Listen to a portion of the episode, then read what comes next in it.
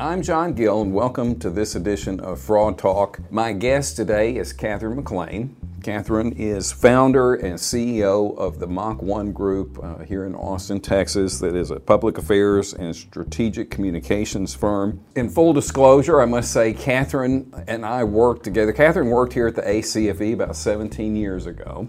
She left here and went into public relations, and so she's been doing public relations work for the last 17 years. Interest of full disclosure, since this is an audio broadcast, I must say that although I look 20 years older, Catherine looks exactly like she did when she worked here 17 years ago, which makes me quite depressed. There may be a touch of fraud to that statement, but I appreciate it. Whatever it did, it worked.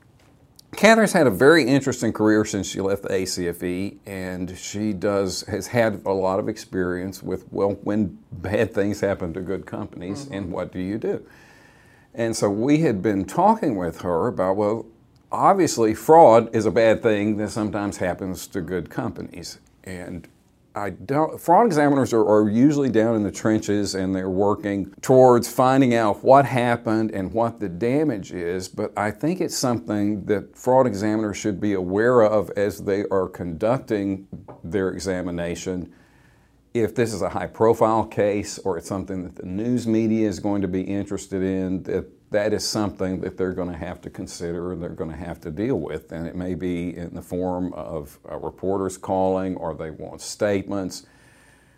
What do you do? It's not the kind of thing you really think about in advance.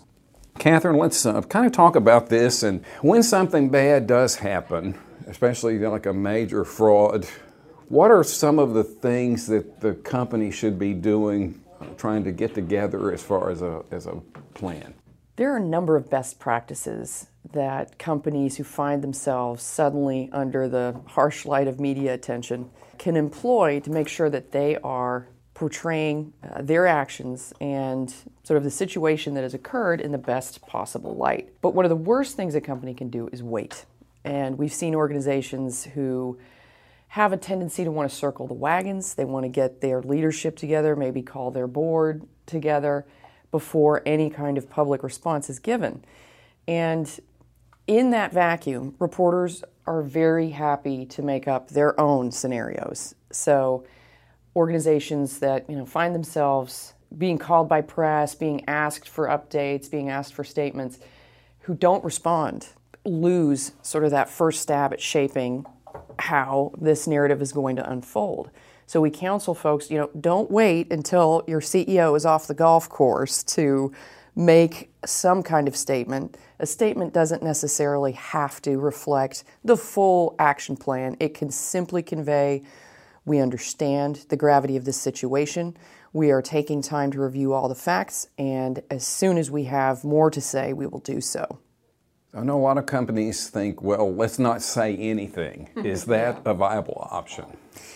Unless there are very, very stringent legal considerations for doing so, I would disagree. Now, in my line of work as a communications consultant, I frequently find myself on the other side of the fence from the legal team, who usually advises, let's say nothing. However, I think as recent, high-profile legal situations have probably shown, the way a case unfolds in the media ultimately could very, very possibly have an effect on the outcome of the case.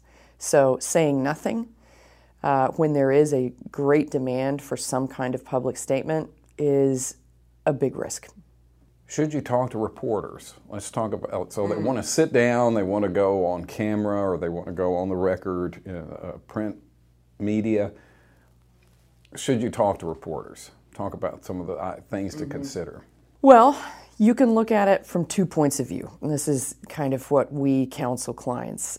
Is this an opportunity for you to share your important messages about the situation in, a positive way? If it is, great. Have those messages down, the 2 or 3, 4 points that you absolutely want people to understand and grasp.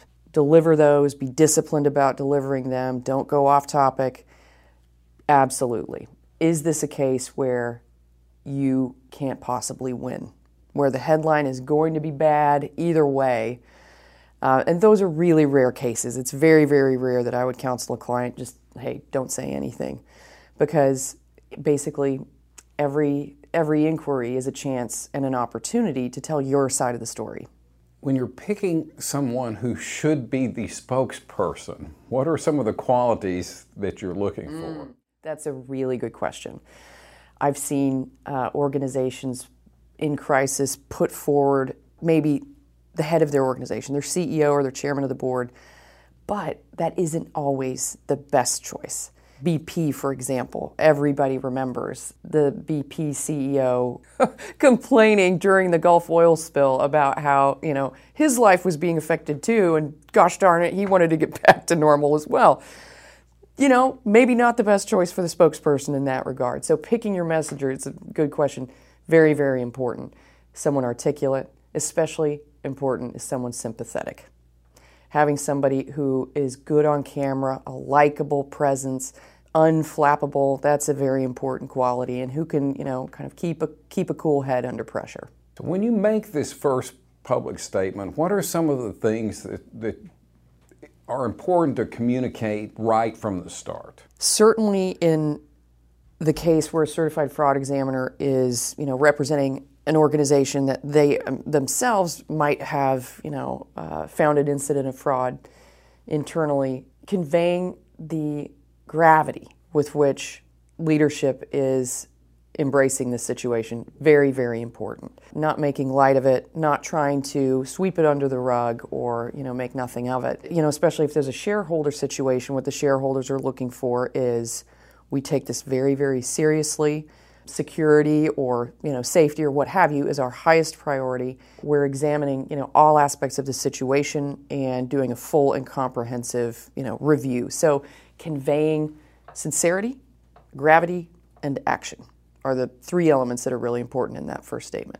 Fraud examiners are usually behind the scenes. They're conducting the investigation, they're gathering the facts, but there may be some situation where when they least expect it, someone shoves them out in front and said, here, you're the one that's leading the investigation. You talk to the media and you tell them what's going on. Mm-hmm. So for those people who may find themselves in some kind of situation where they've not done this before, give them some tips for how to practice or what they should be looking out for. It's like if I've never done this before and now I'm being thrust in front of a bunch of news people, what should I do? First of all, do your homework. If you're being interviewed by, you know, a reporter, a TV crew, a newspaper, look at that that outlet's previous coverage. Look at the stories that reporter has written or reported previously, and you will often find that they have an opinion already formed just from reading previous stories on that topic. Knowing that, being prepared, being aware, going into the interview that there's already some foregone conclusions is very important. So that's number one, do your homework. I think the other one is, that's something that we remind clients of a lot, is once you've answered a question, stop talking. Great reporters apply the rules of conversation to their interviews. And, you know, we as, you know, everyday people, we react to that because we kind of consider an interview a conversation. It's not. It's a performance. The only reason to do an interview is to convey your key messages. And going into that interview, the other very important thing is to have those messages firmly in mind. Know exactly what you want to deliver it.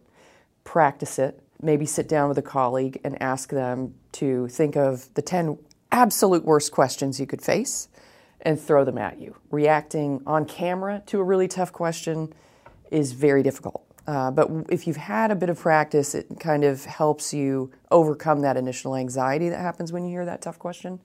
So those are a few other good things to keep in mind before you sit down with a reporter. Was anything really off the record when they say, well, just between you and me, off the record, what is that? Should that be a red flag for something? Oh, my gosh. You know, that is a very good question. We recently had a situation where there was a nonprofit, and there was a chairman of the board and a CEO being interviewed by Esquire magazine. And the heart of the story was, you know, a very prominent former board member, former chairman, would they consider having him back? And they did their homework. They agreed on their messages. They were both to say, it's not something anyone's thinking about. No one's considering it. There's no plan for that. Which was great until the CEO, after being badgered by the reporter, said, well, hey, can I just go off the record for a second? Here's the deal. Have we thought about it? Sure. You know, are we going to do anything about it? I don't know. You know, maybe, I don't know. The headline, as a result of that off-the-record conversation, became CEO and chairman at war over the return of this board member. Never, never go off the record with a reporter unless that person is your child's godparent or a cousin or close friend. If I'm going to do a TV interview, something that's being videotaped, what are some things to just keep in mind while this is occurring? I would say there are a few tips that help you give a good TV performance. And when I was first a spokesperson for Governor Schwarzenegger in California, I learned these the hard way. So I wish somebody had pulled me aside and given me a few of these tips. First of all, friendly expression if you're on camera. You don't frown, you don't have a megawatt smile, but you look friendly, inviting, engaged. That's one thing, your expression. Your body language is very important. If you're seated, sit up straight in your chair. No slumping, obviously. Possibly lean forward if you can do that. And keep your gestures pretty minimal. Don't be stiff, but also you're not gesticulating wildly. That's very distracting on camera. Once again, when you've answered the question, stop talking. I had an occasion in the last couple of years to practice that one. This was a CBS News reporter. She'd been with 60 Minutes and CBS News for many years. And she had questions about a nonprofit's financial documents. And she had produced their Form 990s, their annual reports, their audited financial statements. And so she played a little game of let's pull your pants down with me on camera, flipping through these various documents, asking me questions about, what she thought were discrepancies, but what, a certified fraud examiner knows, the IRS has very particular ways of asking for information. In your annual report, you're going to round up. You're going to, sort of represent the cumulative funds you've invested towards something or, your revenues, what have you. So there was no way for me to answer that question in a winning way that represented the organization well. So instead, I responded, well, one of the reasons that this organization is one of the most highly regarded in the United States is because it invests, X number of dollars in, programs and services, etc. She asked her question over and over again, probably about 10 times in various forms, looking at different sort of pages of our 990s and audited financial statements, documents that I couldn't see, so I couldn't possibly know if she was even reading me the appropriate and correct amounts. And I responded the same way every time. Well, the reason that this organization is one of the most highly regarded in the United States, etc., etc. And in the end, none of those questions made it into the final cut of the story because I didn't answer the way she wanted. So knowing how not to answer unwinnable questions is really important. And you do that by just sticking to your messaging. It feels weird because it's not something we do in regular conversation, but this is not a conversation. You're representing an organization and you're giving a performance. So you have to remember, this is my story, and I'm sticking to it. Absolutely. No, absolutely. I mean, that's a simple way of putting it, but it's certainly true. It brings up another point. If there are cameras in the room, any of them could be on. And so never assume that while the reporter is talking, that you're not on camera or no one is watching you. And take that time to roll your eyes or do something that is odd looking. Exactly. Well, and what we tell clients when they are preparing for an important interview on camera is don't react to the reporter emotionally. Your real audience, the real, really important audience are the viewers, not the reporter. You can give two hoots about what the reporter thinks of you. What's important is what your shareholders, your board members, and the general public are perceiving about your performance. So not allowing yourself to get riled up or react emotionally, never say no comment. If you can't answer a question because of legal prohibitions, just explain that in simple terms. I'm sorry, I'm prevented from answering that because of the legal considerations surrounding this issue, but what I can tell you is, and then insert your key message right there. That's another moment where you can, reinforce what you want to convey. And if you're, having trouble with a question, bridge back. We advise clients all the time, there are several phrases that you can employ, like, I'm not sure I can answer that question, but what I can tell you is, insert your key message here. Well, actually, what's really important to understand about this situation is X, insert your key message there.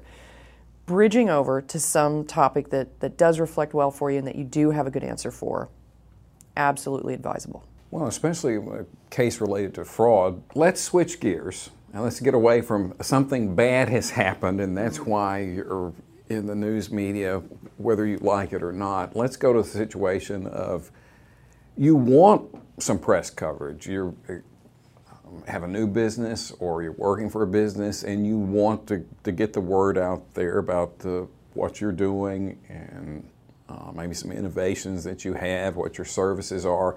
What are some ways to get the news media interested in your message, a positive message? Mm-hmm. That is an excellent question, and we help organizations with this all the time. And the bottom line is know what reporters are looking for, and it's change, controversy, and conflict.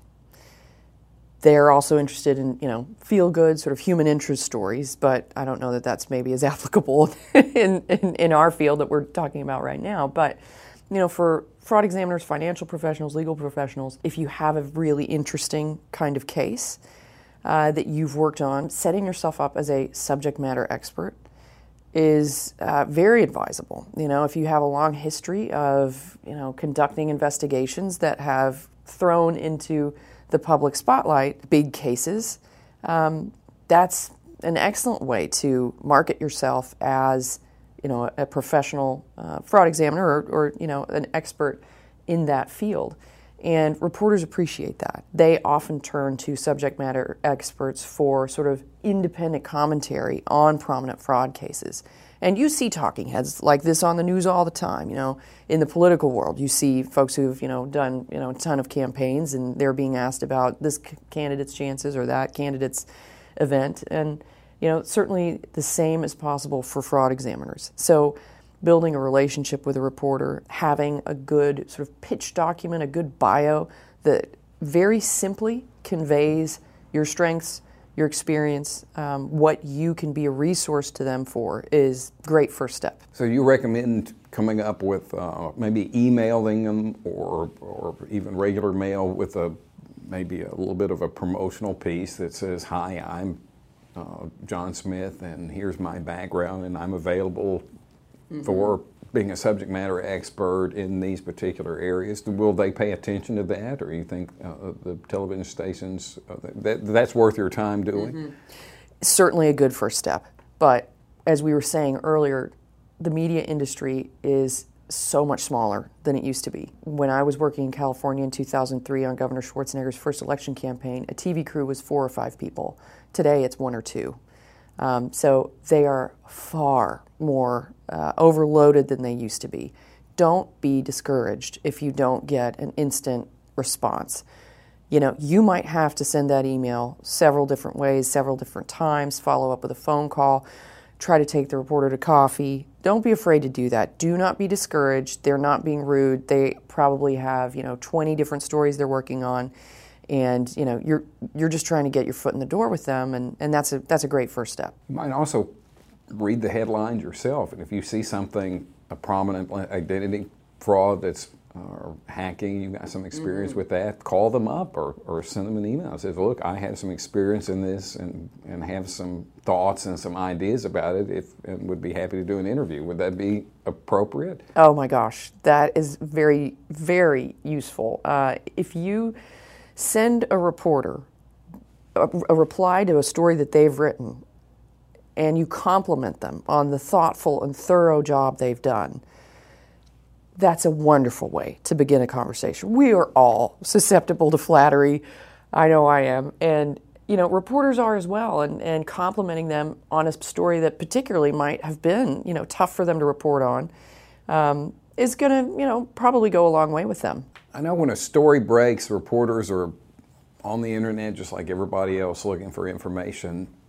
Can it be helpful if you have a blog or you have a website or you have published some papers or books out there? Do reporters look for that when they're trying to find an expert to talk to on camera? Absolutely. Absolutely. Especially in, you know, difficult sort of legal or, you know, convoluted financial situations, they will, you know, get online and look for anybody who has, you know, published. So, you know, we counsel our clients, if you have the time and space, absolutely, you know, write a blog, comment on interesting cases in the news, you know, applaud best practices, call out worst practices. It's interesting, obviously, to people in your field. It'll raise your own sort of thought leadership profile, but it might just get you noticed by reporters as well in a very positive way. Well, Catherine, thank you very much for returning to your roots at the ACFE and talking with us about some of the things to consider, both when a fraud has occurred and it may hit the media and what you can do to use the media for your own advantage, mm-hmm. which is to get your name out there and your services. It's like they serve an important function, and you just have to be aware of what's going on. They have a job to do, and you do as well, and I think there are times when you can help each other and you can certainly work together, but it is something you have to plan for and not to just kind of stumble into when you're in the news media. So any final things that you want to close with? It's such an honor to be back here. You know, I started my career here at the Association of Certified Fraud Examiners and was a fraud examiner myself, had the designation.